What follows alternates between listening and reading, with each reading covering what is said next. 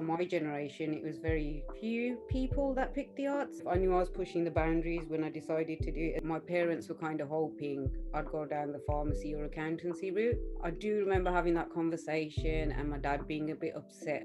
Any kind of exhibition the art gallery had, I would work with different community groups. I'll be honest, it was something that I really enjoyed. And it was the curator of the art gallery. She was just like, You have to become a teacher. She filled out my UCAS form, but as they say, what's meant to be is meant to Never kind of look back. And that's how the teaching career started. So that's given me the freedom to kind of basically be inspired by whatever I find around me. Because I do feel when you're creative, it's one of the most honest kind of expressions of being a human. You're working straight from the heart onto a canvas. I would say that my work is heavily influenced by kind of human rights and social activism. The great thing about creativity is all bets are off.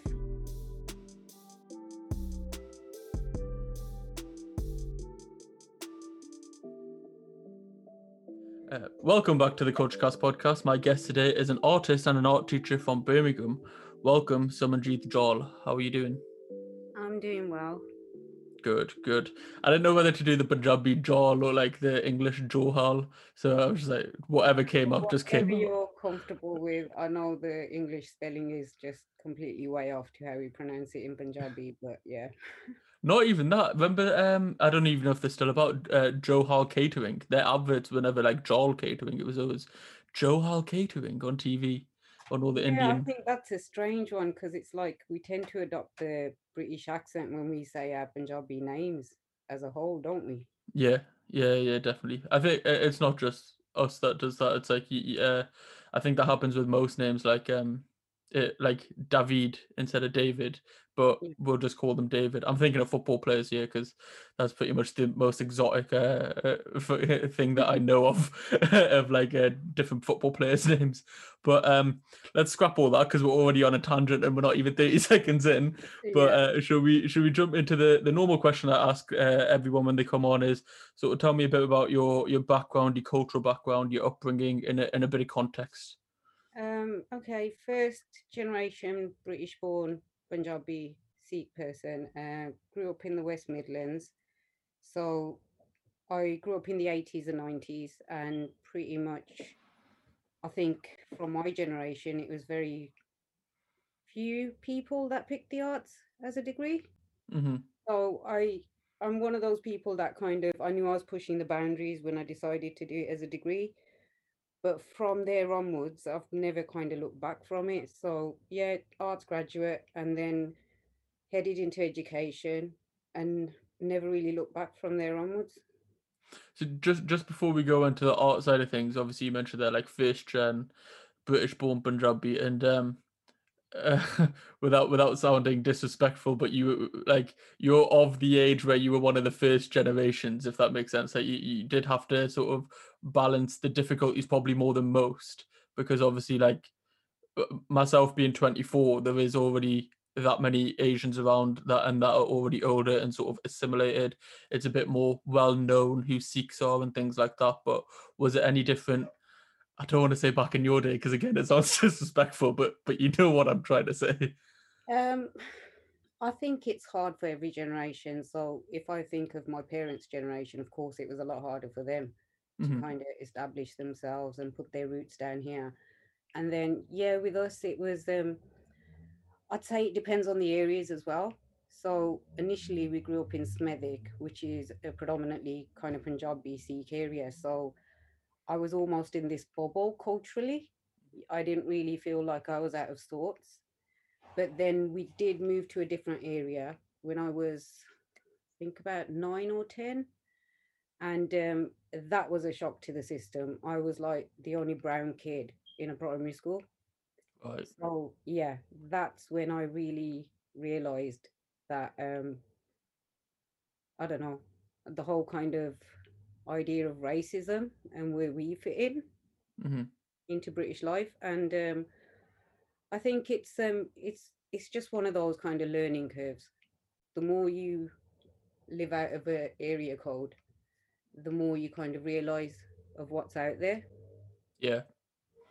Uh, yeah, I, I feel like f- through this sort of podcast, I've I always have this perception of down south, predominantly like Birmingham and London, being very multicultural. And obviously, I've spoken before about being like up in Newcastle. It's not as say diverse as down south. So you have this perception in your head that it would be quote unquote easier, I guess, like down south. But the from obviously talking to not just yourself but others as well through the podcast, I've, I've sort of realized that you get this. There's areas up and down the country which will yeah. be predominantly Asian and predominantly white, and and depending on which one you are, you will have different experiences. And it's not always to say that in them white areas you will face racism, because some places will be really really open and welcoming, and some places might just have a few dickheads, and, and that's going to be everywhere. I think it's um it's a bit of a shock to the system because we've got we've got our kind of stereotypes about regional areas, but then at the same time, growing up in a predominantly Asian area, you're hardly going to hear the P word. And if yeah. you do, it's very rare. So you've got time to kind of process and almost forget about it. But when you move to a predominantly white area, I mean, one example is primary school and the beginning of secondary school. I did have some friends who were white and they would drop the P word around me all the time. And then if they did now and again pick up on my kind of like facial expression, if oh, but you know, we don't mean you, Sue. Because another thing was they could never say Suman. So I got reduced down to Sue. Right. Yeah, yeah. That uh, yeah, that's that's an interesting one as well. Like a recent conversation I had was shortening your name, whether it's a good thing or a bad name, or uh, adopting nicknames. And I think if uh, the, the, conversation I had was with um Bil- Bilanitis. Sorry, I always say that name right wrong. Is just Bilin basically is uh and he was basically saying that if you give the person permission to use that shortened name, then fair enough. But if they just say, "Can I call you this?" because I can't be bothered to learn the full thing, then it's a bit of a slap in the face. Like I think his you know name's just Winder. It's also like um, it's whatever makes life easier. Like um, I've been teaching for over 15 years. So mm-hmm. when I went into education, it was predominantly, you know, white orientated, especially my subject when you're talking of creative arts. Mm-hmm. And as much as I would try and get them to say, well, just rhyme it with human, suman. Yeah. They'd always end up saying it with a bit of a different twang to it. And then I was like, you know what? Just get the first syllable, Sue. That's fine. It's, you know, you just tend to, I, I didn't find that offensive. I just thought it's a minor thing, whatever makes life easier. Yeah, I understand that. Yeah. Because uh, to be fair, up, up here, I have like a nickname that all of my friends and family have sort of called me. And, and until um, that conversation with with Joss uh, uh, or just Winder, uh, I really didn't think about it too much. And then when he said it, I was like, actually, he's, you, you've got a point, and it's obviously it's each to their own. I think everybody's got their different perspective yeah. on on that thing.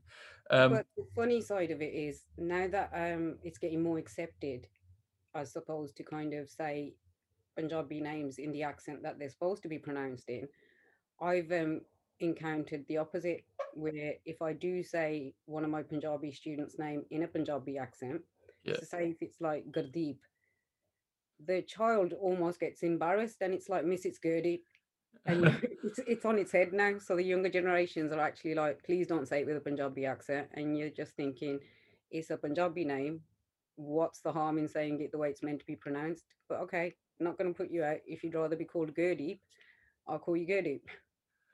Yeah, I think maybe maybe they just get used to it so much because uh, from personal experience, like mine's oh, the nickname that I get called uh, is I'm so accustomed to that that when anybody says my full name, I'm just I get thrown back a tiny bit. I'm just like, well, either something serious, I've done something terribly wrong here, and so I'm gonna get a bollocking or something, or uh, I'm just like, this, this must be a serious conversation if you use my full name, because everybody always just calls me by my nickname.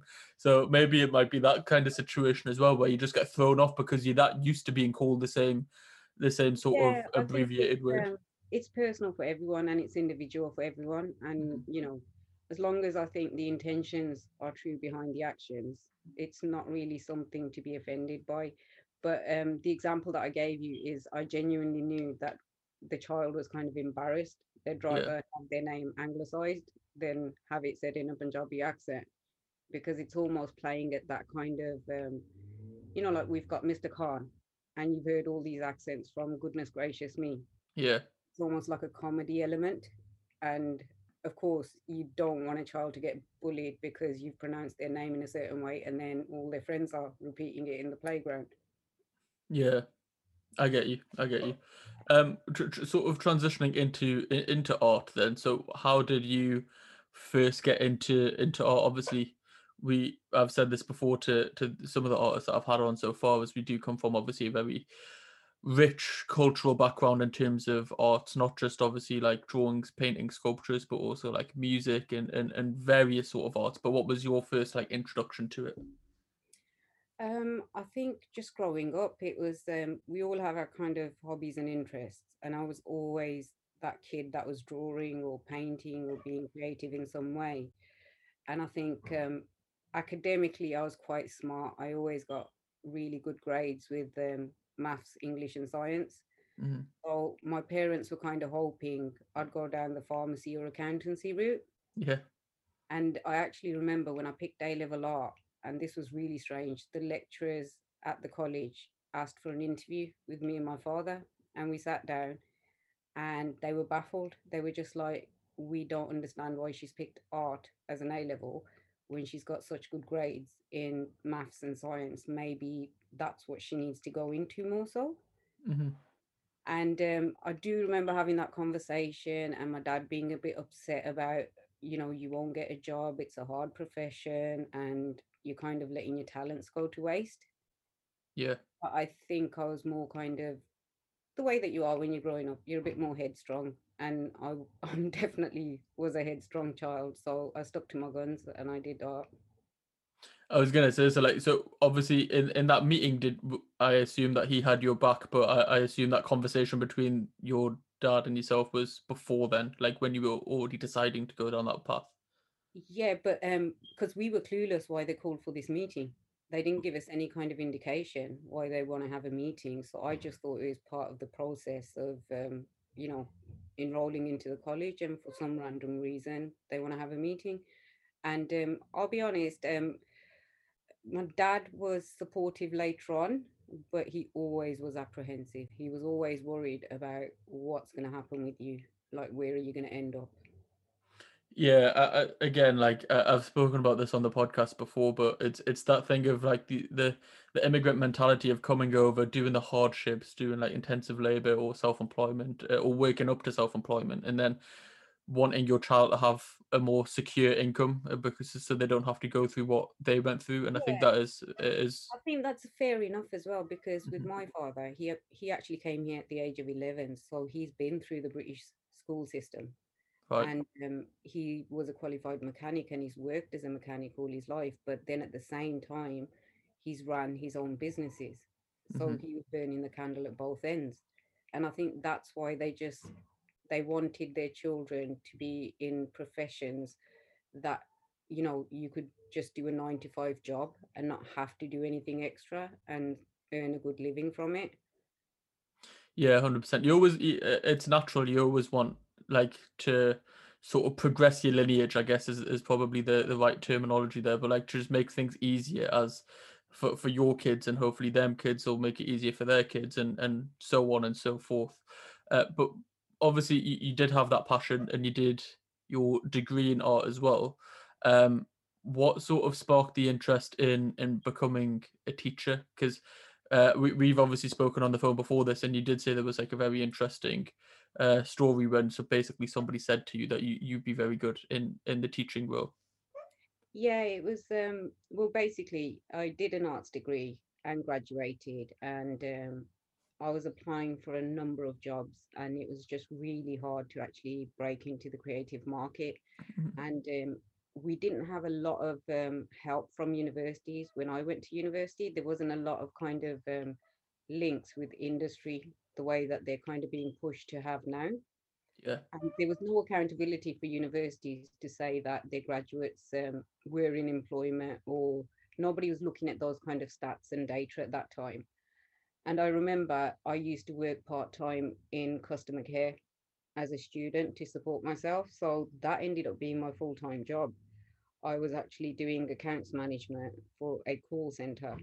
Mhm. So again, applying through jobs, uh, one job that I did end up getting was for a local art gallery, and it was an educational artist. And I wasn't quite sure about it, but when I looked at the brief, I thought, yeah, that's something I can do. And um, it was any kind of exhibition the art gallery had. I would work with different community groups and local school groups, and we would generate work as a response to the exhibition. And then the art gallery would have a open evening or day where uh, the students' work would be on display. And I'll be honest, it was something that I really enjoyed. I was creative. I got to work with children as well as adults, and it was just something that you're not clock watching while you're doing. And it was the curator of the art gallery, um, Kate. I'll never forget it. She was just like, "You have to become a teacher," and I was still like, "I don't think I can teach. I, I think you've got that wrong." And um, she filled out my UCAS form. It was um, clearing as well. I didn't actually apply on time, but as they say, what's meant to be is meant to be. I was um, went through clearing, one of 30 applicants um, to be interviewed, and there was only two positions left on uh, the post grad, but I got through and never kind of looked back, and that's how the teaching career started. Yeah, I, th- I think you hit the nail on the head when you said what's meant to be is what meant to be. Because I remember when you told me that story, obviously, like, it, but before this, and and it is one of them things where it's just like kismet, fate, whatever you want to call it. But I think you hit the nail on the uh, on the head there. Is uh, because even that, like, out of thirty people, just having two positions of a degree that you weren't necessarily aiming to get into before having a conversation at a work experience and then it just became the rest of your life sort of thing it is a it's Yeah. it's it's very uh, yeah i don't know how else to explain it It is. It's it's what you just said. It's that kismet kind of thing, and you just um. I mean, let's just put it that way. In over fifteen years, I hand on heart have never clock watched. I'm not saying it's not demanding. It's not testing at times. Of course, it is. You know, teachers have one of the hardest kind of jobs. I feel, Mhm. but um, at the same time, any public sector worker will have a hard job because it's the profession that we're in. We're more about serving the public than we are about making money but at the same time if you're enjoying what you do it really doesn't feel it's not a job it is a vocation to me so i really feel blessed that i'm in the profession and um, yeah i'm you know i'm not bored with it yet let's just put it that way it's the best way to be if you're enjoying what you do then it's that age old saying isn't it like if you enjoy what you do then it's not a job it's just like it's, it's what you enjoy and it's your hobby i say the age old saying and i butchered the saying well i think that saying is um, you know find a job that you enjoy doing and then you'll never work a day in your life That's the one. That's what I was trying to think of. Coming to the rescue. What what age group do you teach? Um, I'm qualified to teach 11 to 18 year olds, but um, I've had various jobs. So I've, I've got good experience and like I'm blessed that I've been able to teach at university and college level as well. Mm. And I'd say each age group is very different and um, there's good and bad points with each one. But as a whole, I do actually enjoy working in secondary schools. So that, that's like the the sort of older older kids. Yeah, yeah, not your primary age, so 11 to 18 year olds. Do you why is that? Why do you find that is uh what you like more? Um, I just um I think they keep you young. They keep you kind of um on the ball, definitely. but you've got to be alert all the time. But it's just that kind of um I think young people have um have this kind of resilience to life. Probably because they haven't got the experience of life. But what I've found is um the older people get, the more kind of hopeless they become. And I don't mean that in a negative way that people are just hopeless. I mean it in a way that they actually lose hope in their dreams and aspirations. Mhm. But when you're working with young people and they've got their own kind of um, trials and tribulations growing up where they're constantly questioning themselves, but I find that they're honest, they're kind of willing to still take on risks at that age and just be themselves, especially in kind of like the creative sector, my subject. It's um not about impressing anybody. It's not about fitting in. It's about being who you are authentically. And that's all I need for them to be in their creativity. And they, they rise up to the challenge. They really do. Do you find that over over the 15 years that you've been teaching, there's been an increase of not just upper but ethnically diverse? Because I think most most like kids from like a say minority background probably have a similar sort of thing that you did Oh, when you yeah. went into it uh, of like you the parents saying let's go into a secure stable job do you do you find that within this 10 15 years there's been an increase in like ethnically diverse kids getting into the arts or is Oh, it definitely. yeah Like if you're, if you, if we have a look at like the demographic groups, I, when I first went into teaching, I would have my GCSE and especially A level groups would be predominantly white kids. mhm, and it isn't because um you know asian black chinese kids aren't talented they are it's just they weren't being pushed to kind of pursue that as a career it was okay to do as a hobby but you don't want to have a qualification in that well okay you can do it as a gcse but you're not picking it as an a level i had a lot of students who who would be upset about you know certain things that their parents had said and we understood why everything was happening the way that it was. We'd have meetings with the parents. And in the end, I mean, I would always keep my room open for these students. I'd run a lot of extracurricular activities. So even if they didn't pick it as an A level, they knew the art room's always open for them and they can come and do something after school. But yeah, definitely as we, you know, the years have progressed, I would say you get a very mixed kind of cohort of students picking it at GCSE and then also at A level now. It's not such a taboo anymore for people to pick the subject or for parents to be kind of being supportive. And um, there's been, I mean, we talk about the Asian community, but I'd say um, African Black families, mhm. very academic families, push their kids very hard and um, there's been a change in that as well. There's been a serious change where even um, the Black African African families have um, actually allowed their, you know, sons and daughters to pursue creativity as a profession. Yeah, that, that's why I sort of said it as as a whole with ethnic minorities in general, because I feel like again going back to like the earlier point we made is, is of the of the immigrant parents wanting more sort of security for the kids, and I feel like Mm, that is the same. And you you see it obviously. It is just if if the parents see in hardship, they don't want their kid to do it, so that they see the easier office life and sort of say go down that path.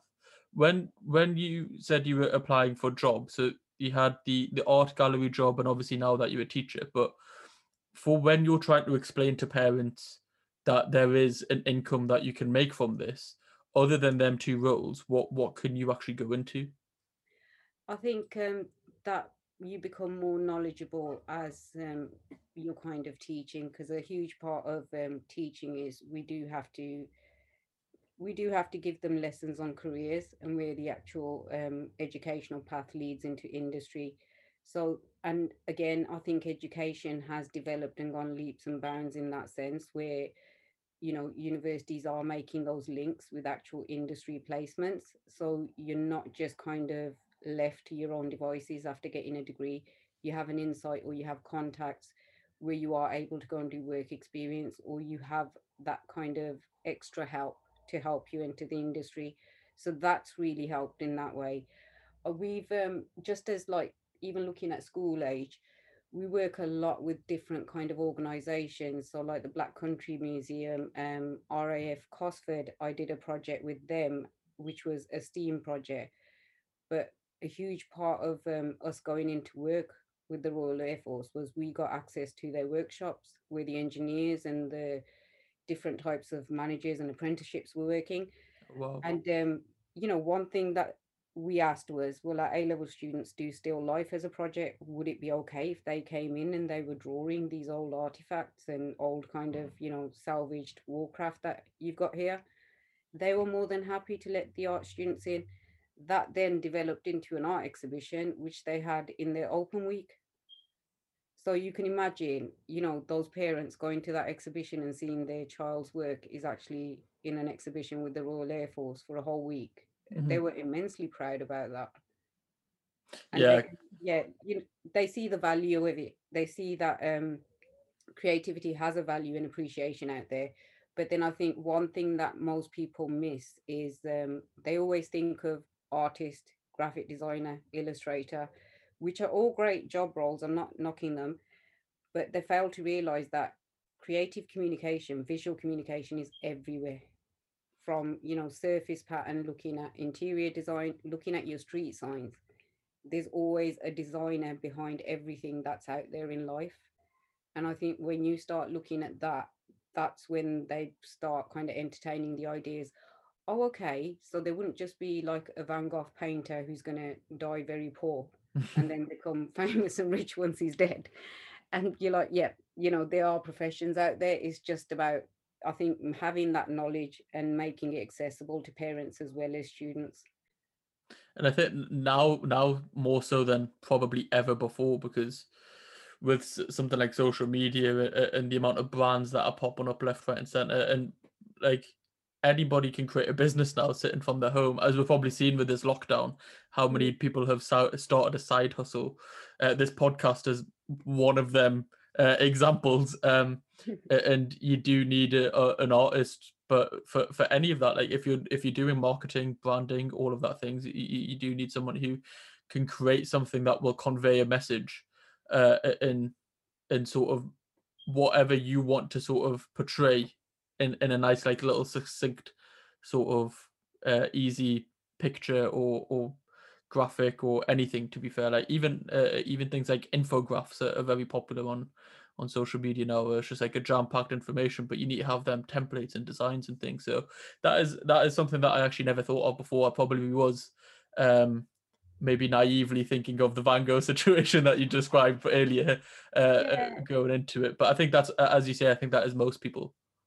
Yeah, it is, and it's. Um, I think unless you go down the arts route, because I I know for a fact the variety of degrees available in creative arts is immense now compared to when I went to university. Mm-hmm. You know, you had your set courses where like textiles, graphic design, fine art, photography, but now there's so many kind of um, different titles of courses and you can see that they're actually tailor-made for a certain industry yeah so it, you know it's uh, i think when you start seeing um, a faculty grow within its subject ranges you realize there's an actual need for it and i think everyone's heard of the you know ai is going to take over and you know what jobs are they going to be left if most of them are automated well creativity is one thing that you can't program a machine to do. Very, very true. But aren't, aren't like machines now learning emotions and things, which is a, scary thought in itself. Yeah, I mean they are, but we've still got some time to go. And then I think um, you know these are going to be huge kind of debates and conversations about well, what is authentically human? What does it mean to be human? And I think creativity kind of captures that which you can't you can't capitalize it in a machine doesn't matter how many algorithms you teach a machine or how much it mimics uh, human behavior it will never actually be human will it yeah true uh, but i th- I, th- mm, I agree with that because i feel like obviously all the, the the paintings and the art pieces that i've seen that have basically prompted me to to reach out to the artists that I've had on the podcast so far, including yourself, but like the the farmers protest portraits, which we'll we'll get onto shortly, do sort of capture that emotion and do make you sort of pause and sort of think and and obviously flare up the emotions within yourself. But I feel like there will be a point where, like you know, when when I think they they did a test uh, of like the Grand Chess Master versus a, computer, and it was like whenever the computer eventually beat the chess master that that was like the sign of its intelligence i guess. And now it now it, and this was maybe 20 30 years ago uh, so like now obviously like you, are never going to beat a computer if you put it on like a, a really hard difficulty. It's going to outmaneuver you straight away. But i feel like they'll probably sorry go on. I've heard that analogy before and um what I, the way that we kind of discussed it me and my colleagues was um it's almost saying like when you're coming up with uh, mathematical formulas because when you're playing chess it's almost very similar to mm-hmm. that kind of way of thinking. So if you've got kind of set values that you put into a machine there's going to be various kind of combinations that machine can come up with and yes it's going to be a lot faster it's going to be a lot more efficient to accomplishing all the different combinations you know than a human would. But if I put in, say, the primary colors, there's no kind of combinations or set, you know, algorithms that those colors mix together and what they create are going to come out. It's endless. Yeah. So to me, that's where it becomes, yeah, you know, we might get artificial intelligence being creative in its own right, but that will never take away from a human being who's being creative in their own right as well. Yeah, I, I, I and I understand, and I, again, I, I am on probably the human side of it because I feel like uh, the artist sort of past experiences very much play into how like the, the emotion is put into the art piece, and that's the emotion that you receive as the the viewer uh, or the person who's like looking at the art piece and um, will sort of um, see what they want to see in it. That it'll speak to everybody differently because the artists will put their past experiences in, but when you're looking at it, you might put your past experiences into what you're viewing as well, which I don't think a uh, a computer can sort of um, emulate is probably the right word. But it is a really interesting topic nonetheless. I'm a bit of a tech nerd myself, so when all this new stuff is coming out, you, you do sort of wonder. And obviously, growing up with the Terminator movies, you're just thinking, is, is Skynet yeah, going to come of, yeah. is know going to come um, I think they're all great tools, so I'm not writing them off. And um, this is coming from somebody who, like, over eight years ago was like, oh no, I'm never going to use um, digital painting. I'm going to mm-hmm. stick to my traditional materials. You know, I was very much in that mindset personally. Yeah. And yet, being in education, you know, I'm constantly learning. So, slowly but surely, I've moved into that digital painting kind of field as well. And now I can see what's the pros about it as well as the cons. But then I just think it's like every tool, you know, you use you use it to your kind of best intentions and what you can get out of it. So in that aspect i would you know give everything a go. If it works for you great. If it doesn't then you know you can work with something else. So do you have to learn these sort of uh, different techniques to to like sort of relay them onto your students? Yeah. So eh, i mean again it's like this is why i love my profession. Um teaching is constantly learning yourself.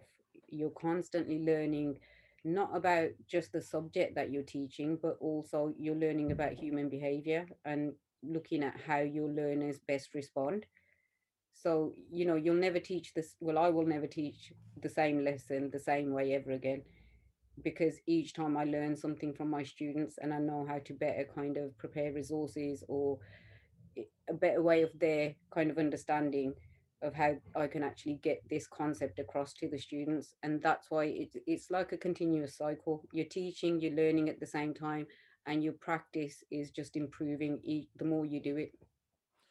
Yeah, you don't really um you don't really think of that when you're a kid though, sitting in the uh, in like a in like a desk looking up to the teacher thinking they've got all the answers and that's it. They've just learned everything once and they're just dishing out the same lesson over and over and over again. But the way that you put it is obviously very contrasting to that uh, that to that opinion. Oh yeah, I think and um, I think I don't know. It's like changed because um, students are a lot more vocal now. Some of the questions I get, I wouldn't have dared ask my teachers when I was at school. But um, I like the fact that they're more confident and they're inquisitive in asking about things because I mean, if you're going to learn from it, ask away. Yeah. Do Do you think uh, the internet plays like a large role in that, and and sort of not just like obviously the, the changing behaviors, but like if if you can't ask your teacher, then you're probably just gonna Google it anyway. Do you know what I mean? So you may as well just ask your teacher, yeah. and they're probably going to have a more reliable source than the top link on Google, which is probably oh, of course a clickbait. Like when I talk to my students and say I had to use books in a library to research artists, they are just full of shock. Where it's like, you know, I think the term is that's long. Yeah yeah you know you, you learn certain things but again it's like everything's a tool. When we were younger we were very much kind of pushed to research and use your very famous or well-known artist your traditional artists.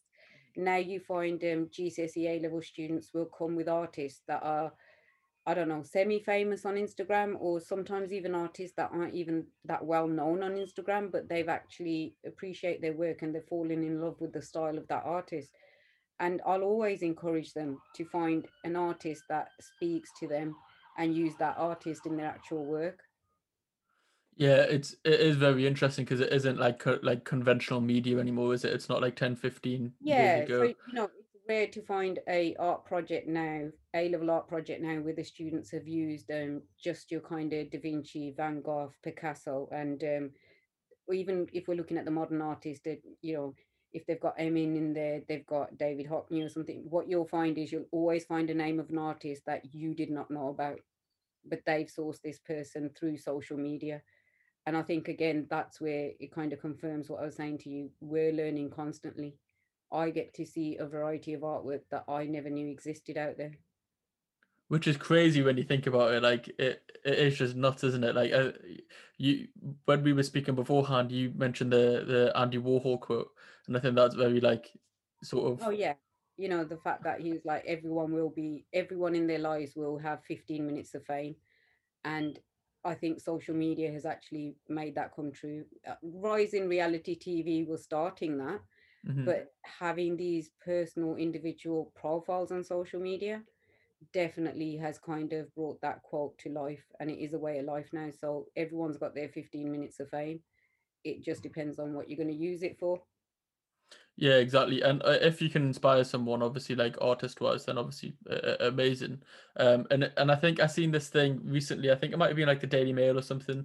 Uh, has had this like headline of if you have over thirty thousand Instagram followers, you are classified as a as a celebrity, which I just thought was hilarious because if if you look at the amount of profiles that will have over thirty thousand followers, there will be a lot of people who could technically classify themselves as a celebrity, but that definition has definitely changed from from when I was young um t- till now. And but but it goes back to what you say is like if if a kid comes in and, and it's with an artist that is unknown, then a generational thing because um, you've just reminded me of something. I was um, I was at the Asian Woman Festival and I think I upset quite a lot of young influencers because um, as you do your networking and there were certain people who th- their assumption was you must know who I am. And I, I hand on heart was clueless to who these people were. And then afterwards I was being told oh they've got so many followers on Instagram or social media Twitter whatever and they do this and that. And I was like okay that's great but I've never heard of them it's it's hard because if there's going to be that many more quote unquote influencers or people with over 30,000 followers or the celebrities now, if there's that many, it sort of diminishes the the value of the term. Like a celebrity was someone who was very well known, like a, a household name almost. But as I say, like the amount of accounts that will have over 30,000 followers, that that they might be celebrity is in they have like the numerical figure, but it's not actually it doesn't hold as much weight as it once did, if that makes sense.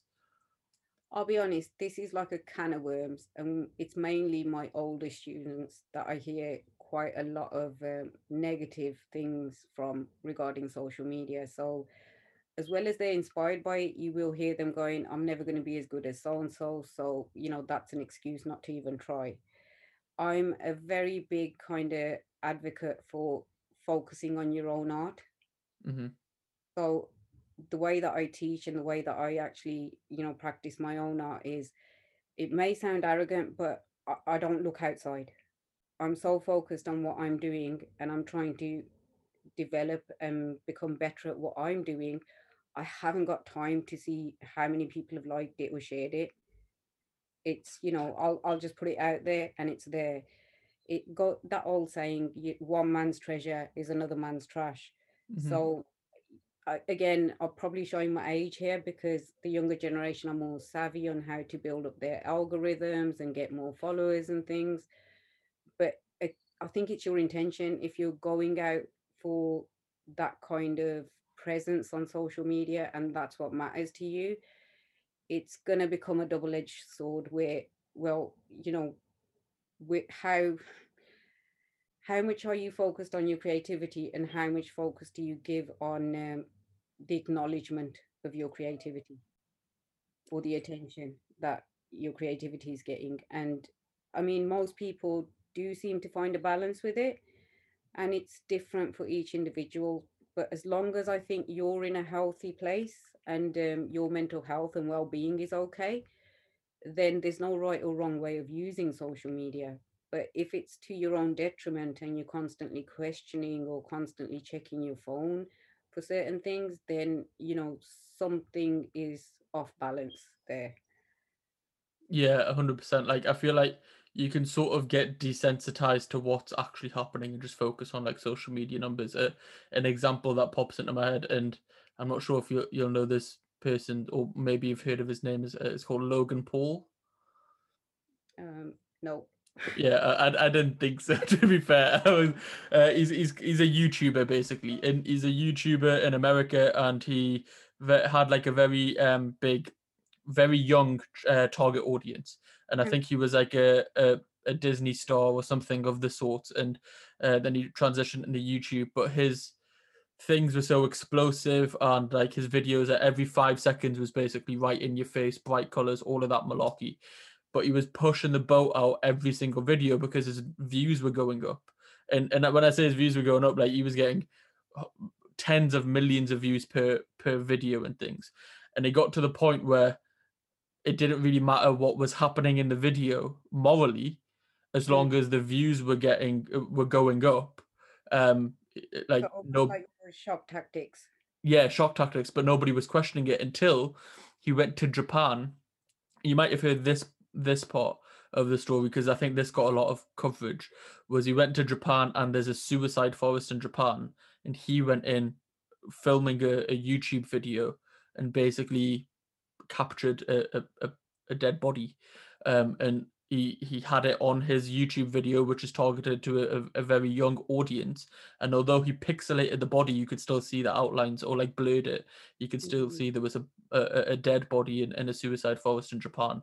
And I think after that, he sort of obviously got a lot of backlash. He got quote unquote cancelled, even though he's he's like sort of came back. But in his reflection, he said this was the crack. Like I, I'm so bothered about the numbers going up, I became desensitized to what actually was happening.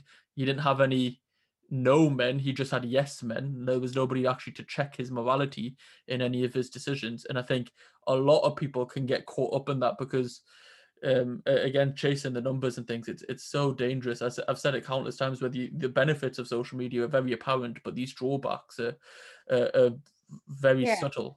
um again you know to quote spider-man with great power.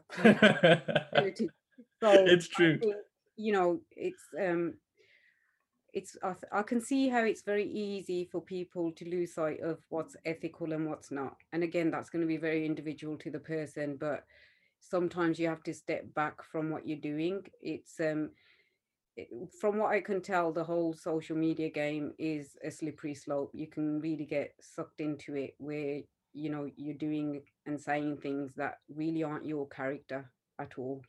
But say them for adulation and and it happens. And the worst thing is is that it happens to a lot of young people when they haven't actually formulated their own thoughts yet or haven't cognitively actually like grown like yeah. fully um just example from my own family my younger nieces and nephews i think it was my niece that came out with um you know she sh- h- she'd be extremely happy if she had a million followers on youtube. And um when i asked her why what does that mean? She's clueless. She hasn't connected the dots that oh the more followers you got the more kind of money you can make because the advertising companies will push their adverts through your page and things like that. She was just like it will make me happy because the world has told her the more following you got, the happier you will be. yeah it is it is very very slippy and i feel like this this is another tangent that we're going on and i want to i want to sort of get back on the topic of, of yourself because although this is very important um i wanted to ask you who, who are your sort of artistic inspirations i know you said before that you don't really look too much outside to uh to external sources and you focus on yourself but surely um No, I some people would have influenced you with you know, especially at the start of our journey and continuously, you are inspired by others. Um, I think my greatest kind of inspirations growing up was like Da Vinci because um, I'm an absolute geek when it comes to physics and astrophysics. So I'm there with my telescope and to find an artist that was a scientist, an astronomer, an inventor, and then, you know, the amazing pieces of art that he's done.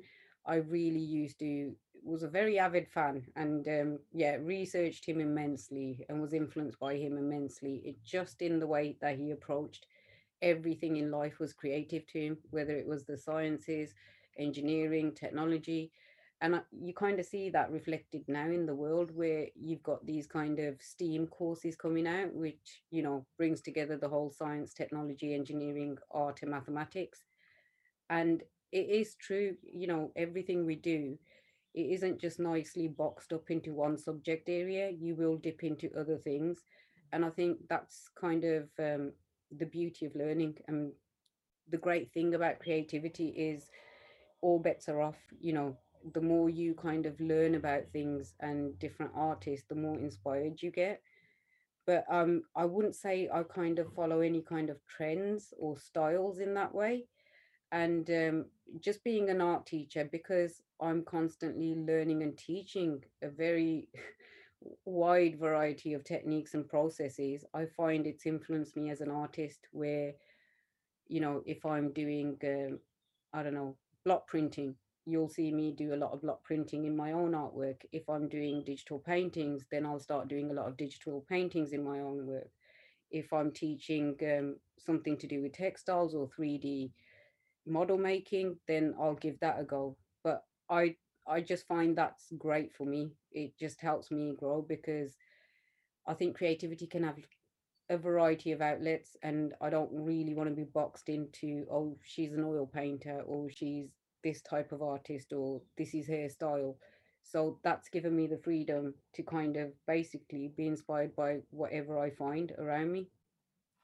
Yeah, just going back onto the Da Vinci thing, I, I had the fortune of going to uh, Florence.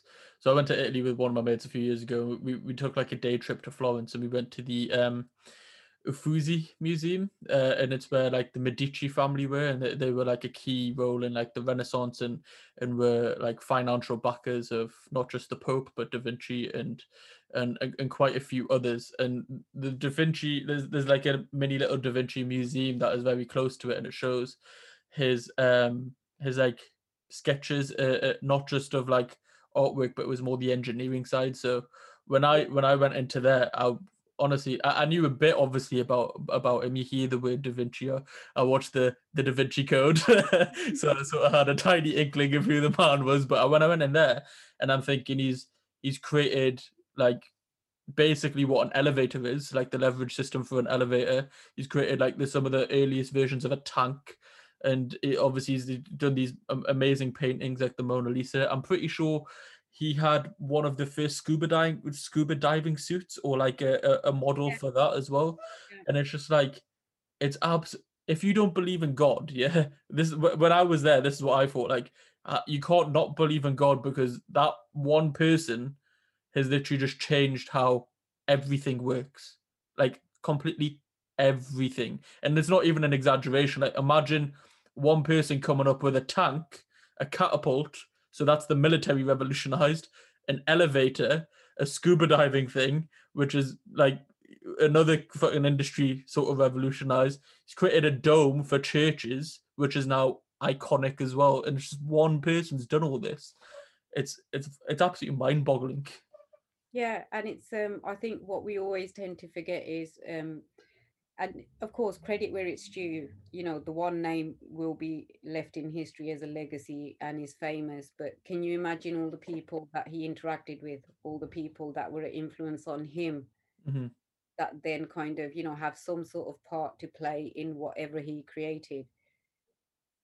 Yeah well exactly. Like uh, and and um that when I was like obviously there, I went to this Uffizi museum and the Medici family were like a really big part of this, and it was really weird because as soon as I came back from Italy, there was a new Netflix show called Medici and it was about them, so it was like perfect timing. And I sort of got caught in this sort of like, you know, when you go down the the like rabbit holes, and it, it was very much about this family and the influence that they had, uh, yeah. in like in that time of of well humanity, I guess was was really really um really really big. The other thing that I actually thought was we I feel like and and this might be a bit of a weird sort of connection, but I feel like Elon Musk is very similar in that sense now, as in like one person going through different industries and sort of just progressing them oh, so no, much I, more I forward.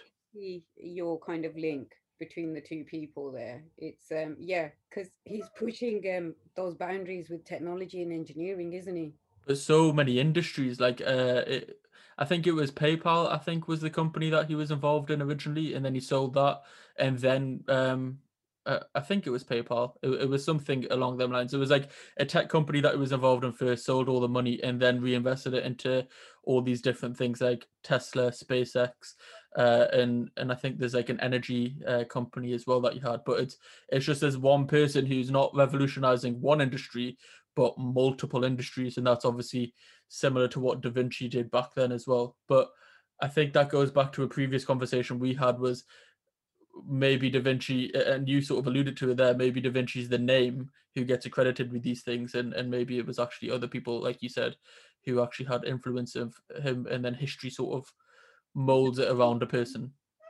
No, I think it's fair enough to give credit to the name, but I think um, we should always be mindful, and this is like even in your own personal practice, it's um, I'm always mindful of whatever I create. One, I'm very grateful for God to you know i'm in this position and i'm able to kind of express myself creatively because i do feel when you're creative it's one of the most um, honest kind of expressions of being a human mm. You know you're working straight from the heart onto a canvas or these days a digital screen but it's um it's that connection where there's no kind of outside influence or force there but at the same time i I'm very conscious of the fact that my creativity or the way that I work or see things has been built up from my experiences and my conversations and my interactions with all of the humans that I've come across in life. And, you know, there are some amazing people that have shaped me to become who I am. I, I couldn't agree more. I feel like that is basically what this podcast is, is like I I find people who who inspire me, but I want to know what sort of has inspired and influenced them. Because there's always a backstory, and, and it might be naive of thinking of everything like a Rocky movie, but it's a, it's sort of like the what was the sort of the knockdown before the come like the the comeback, if that makes sense, and what was the the yeah. the people who played the roles in that comeback, like who who was your um who was your Adrian, who was your who was your uh, Mickey, and do you know what I mean? with the, the Rocky films, it, it is there's always something. He's there's always an internal battle he's fighting against. Yeah. So as much as there's a physical outward fight that he's going to take, you know, there's certain things, and I think the classic Rocky Four is, you know, he's he's fighting with losing his friend. He's you know dealing with that grief. In my opinion, that's the best one as well. That's my favorite one. Um, but we'll not get we'll not get in the the rocky sort of sidetrack. What we will do is sort of go uh, sort of into your art because we've sort of just mentioned there about your past experiences and and how it will shape your sort of creative endeavors. And uh, uh, I should probably say a shout out to um, uh, Art by TDR here because he is the one who mentioned you in the podcast that we did uh, and sort of highlighted who you were to me because I, I, wasn't too aware before that one. But when I did get onto your page, this was around the time where you were doing the farmers' protest portraits. And as I messaged uh, you initially uh, in setting this up, them are I, I don't even know how you get that much attention to detail. Like when you look in the eyes of the portraits, you can you can feel the emotion like so strongly. Like I, I, I couldn't even look in their eyes for like more than uh, like 30 seconds or a minute because you feel that sort of intensity from it how how do you get to that point like how, how why did you even start that series and, and and how did you get them so so much like a, a photograph almost i think it's um well you know those of us that have farming roots or family back at home in punjab who are anyway affected by this and even those people that don't have those kind of ancestral links, but they've got a kind of um, a deeper understanding of you know what farming is and what farmers do, and they see they see the importance of looking after you know the average person and these people are like the key workers of the world really you know it's um it was just looking at that and being very moved by their plight. And yes, I've got family links, so it's going to be a lot more personal and it's going to be very kind of emotional for me in that way. I was just blown away by um, the photographic talent out there. There were so many Indian photographers that were, you know, almost documenting the farmers' protest through their creative photography. And I reached out to a few of them and it was fine to use the photographs. But I'll be honest, when it comes to capturing that emotion in the portraits, the credit totally goes to the photographers. And um, I couldn't get these images out of my mind. I really couldn't.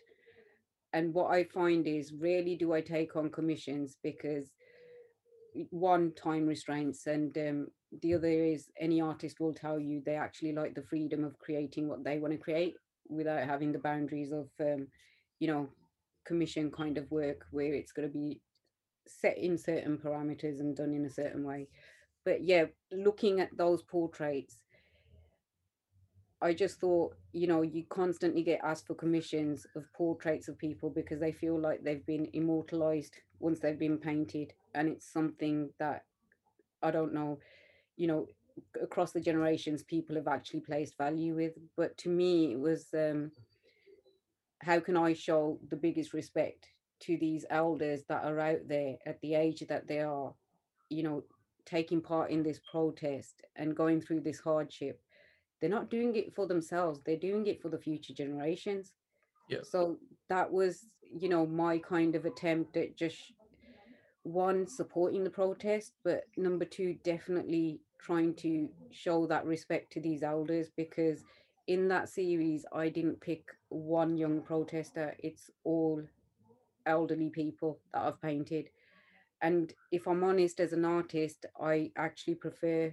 painting older people um, it's more interesting. There's more, you know, their faces tell a million stories of mm-hmm. their lives.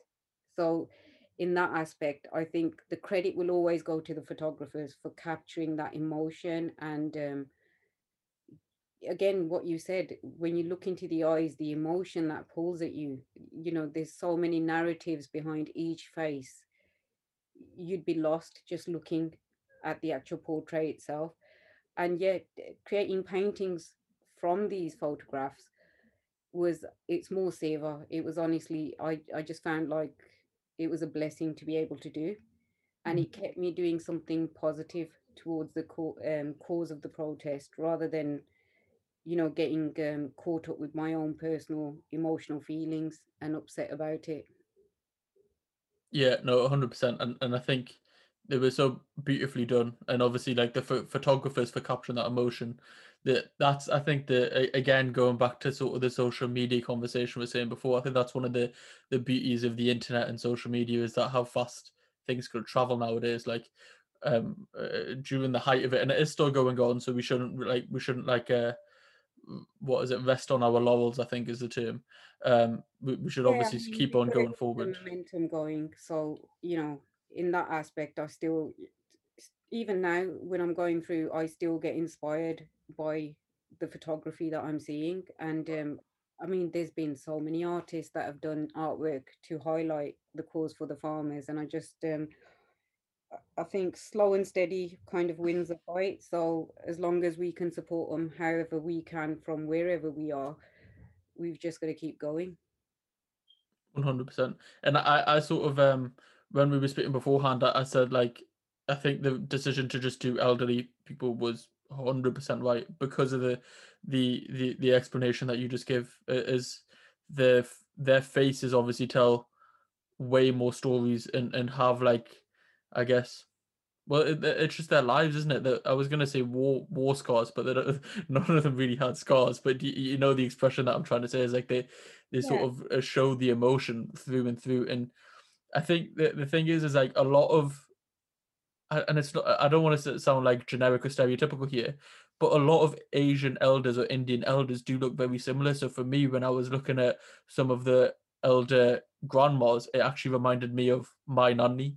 And, and I said this to you obviously when we were chatting uh, beforehand, and it draws you in that even one step further. Do you know what I mean? Like for me, especially because of because of that reason no oh, most definitely and i just think um you know it's there's no us and them you just realize we are part of that bigger family and i think um as the diaspora has um, highlighted the cause and we've had people of um, non-Asian backgrounds that are backing us now. You know, you've got the Yorkshire farmers who are right behind the Indian farmers because they understand the plight, they understand what's going on. So in that aspect, it is more like you know, it's that global family feel where I'm saying they are key workers of the world. So we do need the global family to be backing them and understanding this. One hundred percent. And if if anybody who is listening still doesn't really understand fully what is going on over there, um, uh, myself, uh, boxer Inder Bassi and Dr. Sharadeep Singh from Sikhs in Scotland did a podcast sort of breaking down what is happening. It's all in English. It's all like uh, statistics sort of based as well. So it's very easy to un- understand. And we sort of break down why this protest has happened. We obviously all know like all the human rights issues that have gone on, and and we do cover that slightly, but it is more so what the uh, what the reason for the protest is happening and, and and why the farmers are actually protesting. So, if anybody obviously wants to check that out, please do so, um, because it is it is honestly horrible. Uh, uh, like like yourself, I have family over there, and getting regular updates and and uh, my cousins obviously uh, at the borders and things, and sending videos over. It's it, it's it's inspiring, but it's it's inspiring from afar, which sort of has this helplessness at the same time, if that makes sense. Like it's yeah. it's inspiring that uh, inspiring that they're going there and doing this, but it's all well and good them being inspiring while I'm sitting in England and I can't really do I feel like I can't really do too much to actually make a difference other than raise awareness, give what you can to the organizations that are actually making the difference on on the ground over there. Well, I think you've kind of said it, you know, do what you can from where you are. And I, I don't think we can do more than that it's um you know we're not all in india. We haven't all got the means to get up and go there and support them physically but whatever we can do from wherever we are in the world as long as you're trying your best to do that i i think um that's what balances out what i meant to you about you know trying to subside those negative feelings and emotions about what's going on Mm-hmm. I'd rather turn that into a positive and if that's me creating a lot of artwork and creating awareness about it through that way, then you know that's me trying to do my little part in this. No, hundred percent, and I think that's where I think that's where like a lot of the South Asian community or Indian community or, or, or general sort of broader community has sort of came together, and it's a really nice thing because there there is some t- sometimes like a lot of division within our sort of communities and cultures and, and things like that, especially like within the the South Asian community. And and at this time, it seems like I don't know if, if it's because of the, the bubble that I am I'm in, and I'm not seeing the, the opposite side, but it does seem like there's a lot of support, there's a lot of unity, where sometimes there, there is actually division in the in the people who are now uniting together, and not just uh, not just that even artists as well like there's been so many art pieces that have uh, that have came out from uh, this sort of protest that it's like the silver linings if that makes sense like something uh, something so dark has has created something so beautiful. Yeah and i think um i mean that always happens. That's the kind of endeavor of the human spirit isn't it? When we're faced with such kind of dark times it's amazing how the human spirit bounces back and you know the most inspirational things are done during the most difficult hardships that we will face. 100% but you, you don't only just like uh, do portraits of of indian farmers protests which although are very important you do other work as well.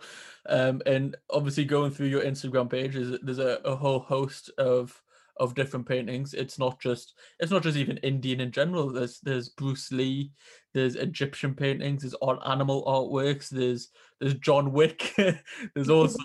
So uh, is it best to sort of summarize and just saying that anything that sort of interests you or, or sparks that passion, you'll then go on and create an artwork? Um, I think it comes back to that thing of you know I'm what I've realized is creativity is a personal passion but when it comes to me as a person or a professional passion i'm i'm very much passionate about education.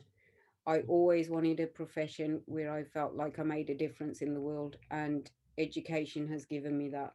So this is my personal kind of creativity outlet and i'm not constrained by any style or any kind of um, I must have my page looking this way, or my, or my artwork must follow some sort of um, style or trend where people can identify it's my piece of work. I'm I'm very free in that way. I um I do what I like, and it's as simple as that. It's you know if you like it, great. If you don't like it, that's also great. You know, you, everyone's got their own opinion, but for me, it's just I'm enjoying myself. I'm just doing things that I find interesting or that are, you know I find inspiring, or they've been my role models or icons when I was growing up.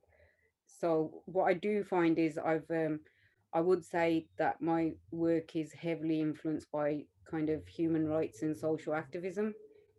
Mhm. So you know, again, it's that it's probably my kind of um, outlet of things that I'm issues that I'm passionate about and how I can possibly support them. Yeah, I think the thing that like I, I've s- I've said this on like the uh, when I was speaking to Kirpa before, uh, and my first sort of introduction to art, other than sort of like uh, the the Sikhi side of things, which is like the the, the portraits of um, Guru Gobind Singh Ji, Guru Nanak Dev Ji, a- a- and and things like that, but was sort of at like GCSE history level, and uh, it's the I think the artist's name was David Low, and he was basically the guy who did all the Churchill World War One, World War Two type cartoons uh, in in like um, in the newspapers, and it's it does encapsulate something that was going on in in such a nice succinct way, and I think that's what sort of you've just like alluded to there is like when these issues are going on in the world, it's sort of a more digestible way to sort of highlight them issues, if that makes sense. Yeah, and it's um I think you know as an artist you're you're constantly interpreting the world that you live in through your work. So that's why every artist is going to be very varied and every artist is going to be depicting things that were personal and um, somehow influence them. And i think that's the beauty of kind of creativity whether it's poetry artwork music.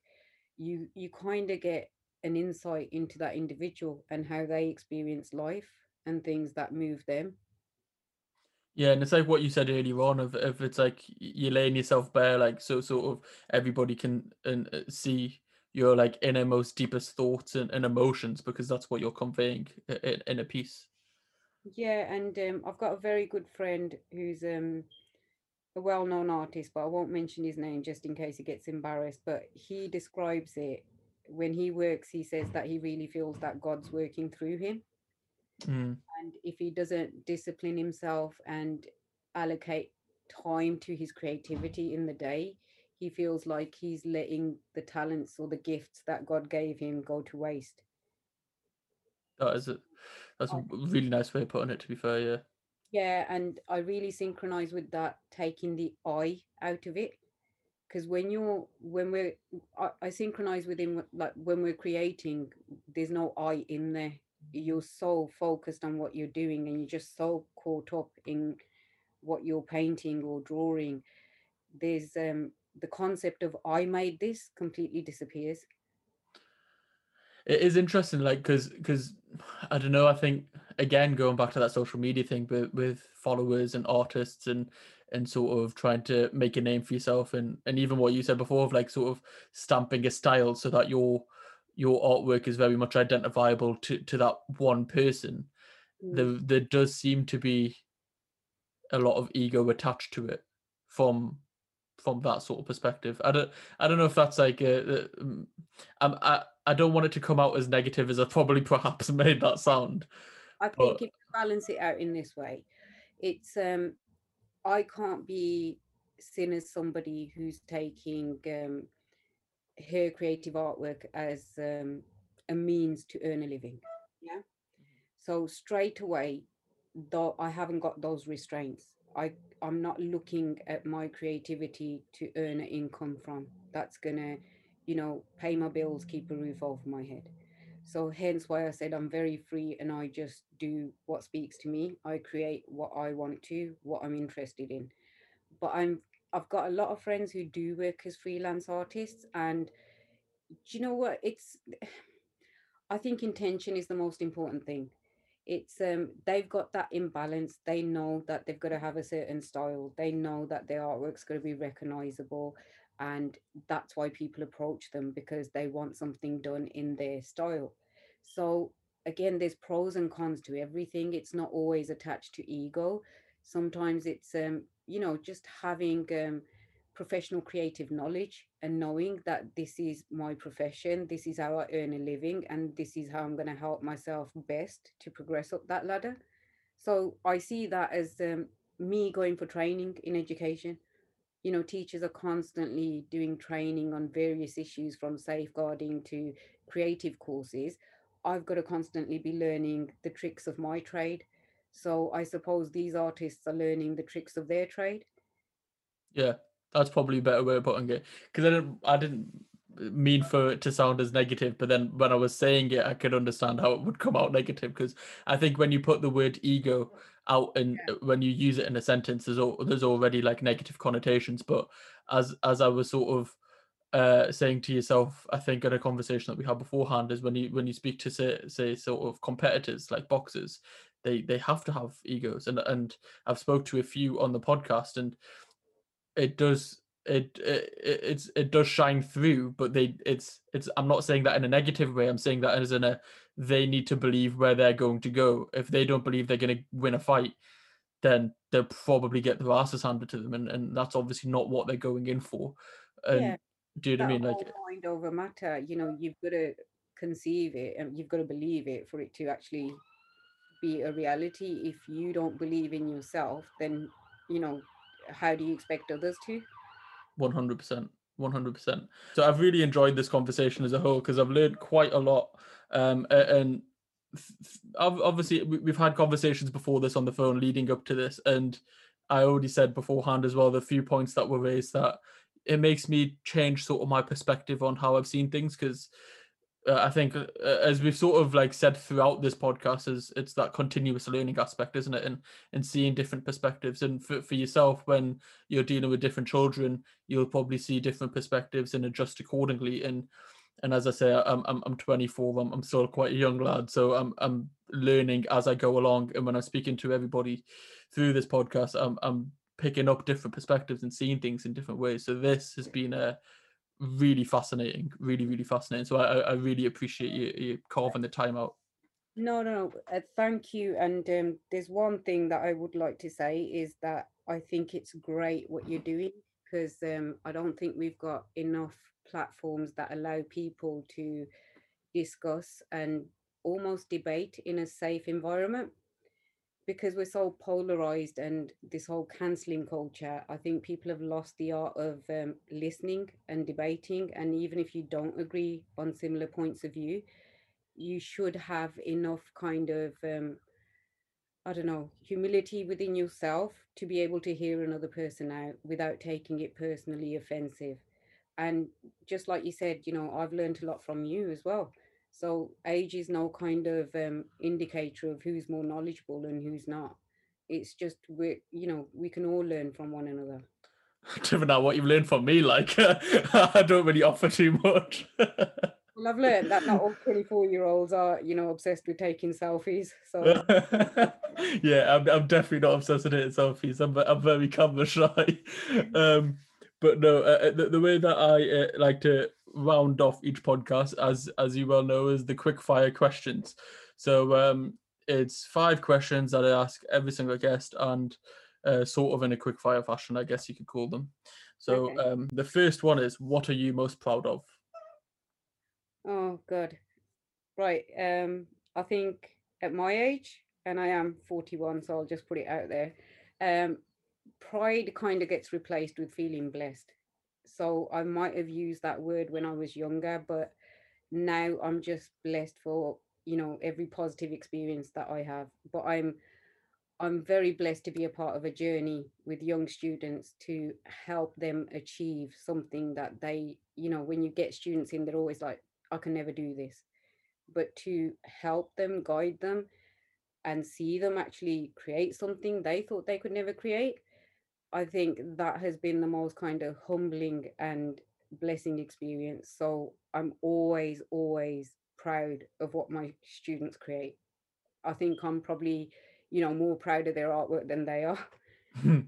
In that way, I I honestly I just think um, when it comes to pride now, it's always how you elevate others. That gives you a very a very dignified but very kind of humble way of being proud about something. That's a nice take on it. I haven't had like a, an answer like that so far, so that is a very good take. Um, what are you most looking forward to? Um, I think as a teacher and a creative person, it's learning. I'm constantly learning about not just my own profession and education, but also, you know, the new technologies that are available in creativity now. So my kind of looking forward is always, I wonder what else is going to be out there. So I'm a bit of a tech freak like yourself. Hmm.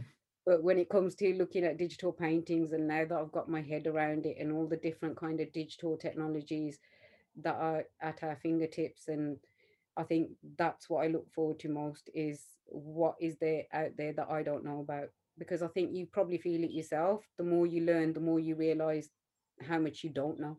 One hundred percent. Yeah, definitely. Um, what is your biggest motivation? Um, I think this is very much linked to my kind of personal personal characteristics and just who I am as a person. I'm a huge advocate and you know champion of equality. So my biggest motivation is just to be able to support and inspire people to be you know a better version of themselves and that goes for me as well. I think my biggest motivation is as long as I'm improving and I'm a better version of who I was yesterday, I can't think of anything else that would be more more motivating than that. What is your definition of success? Mm, again, I think I'm going to be speaking from a place of age here. To me, success is very simple. If you're fortunate enough to make a difference in somebody else's life, I would define that as a successful life. So it's not really a set goal anymore. To me, success is something I don't strive for, but what I do find, I look at the life journey as a whole. So if you're asking me, what would I say is my definition of a successful life? It's how many people did you touch? How many people did you help during your journey here?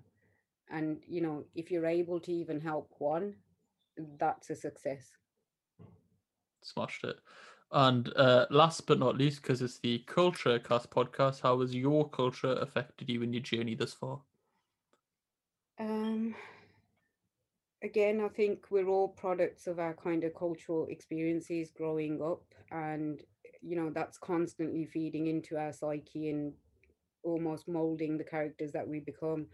But if there's one thing that I would say, being Punjabi Sikh, that has really instilled in me certain values, it's my work ethic. And I don't just mean watching our older generations, you know, burning the candle at both sides, working so hard, but the honesty that they did it with. Mhm. So what we call Gard in Punjabi, you know, the three pillars of Sikhism. Yeah. I, I really feel like my work ethic comes definitely from being a Punjabi Sikh person, where you don't do a half-hearted job. You know, you're gonna do something, you do it properly. I love that answer because I feel like when we're talking about stereotypes, that's probably the one stereotype that us South Asians get, which is fairly positive and uh, and is accurate as well. Because obviously stereotypes aren't always accurate, and most of the time they're not positive. But that one is a is a really good one because it is both um, accurate and positive for the most part. For the most part.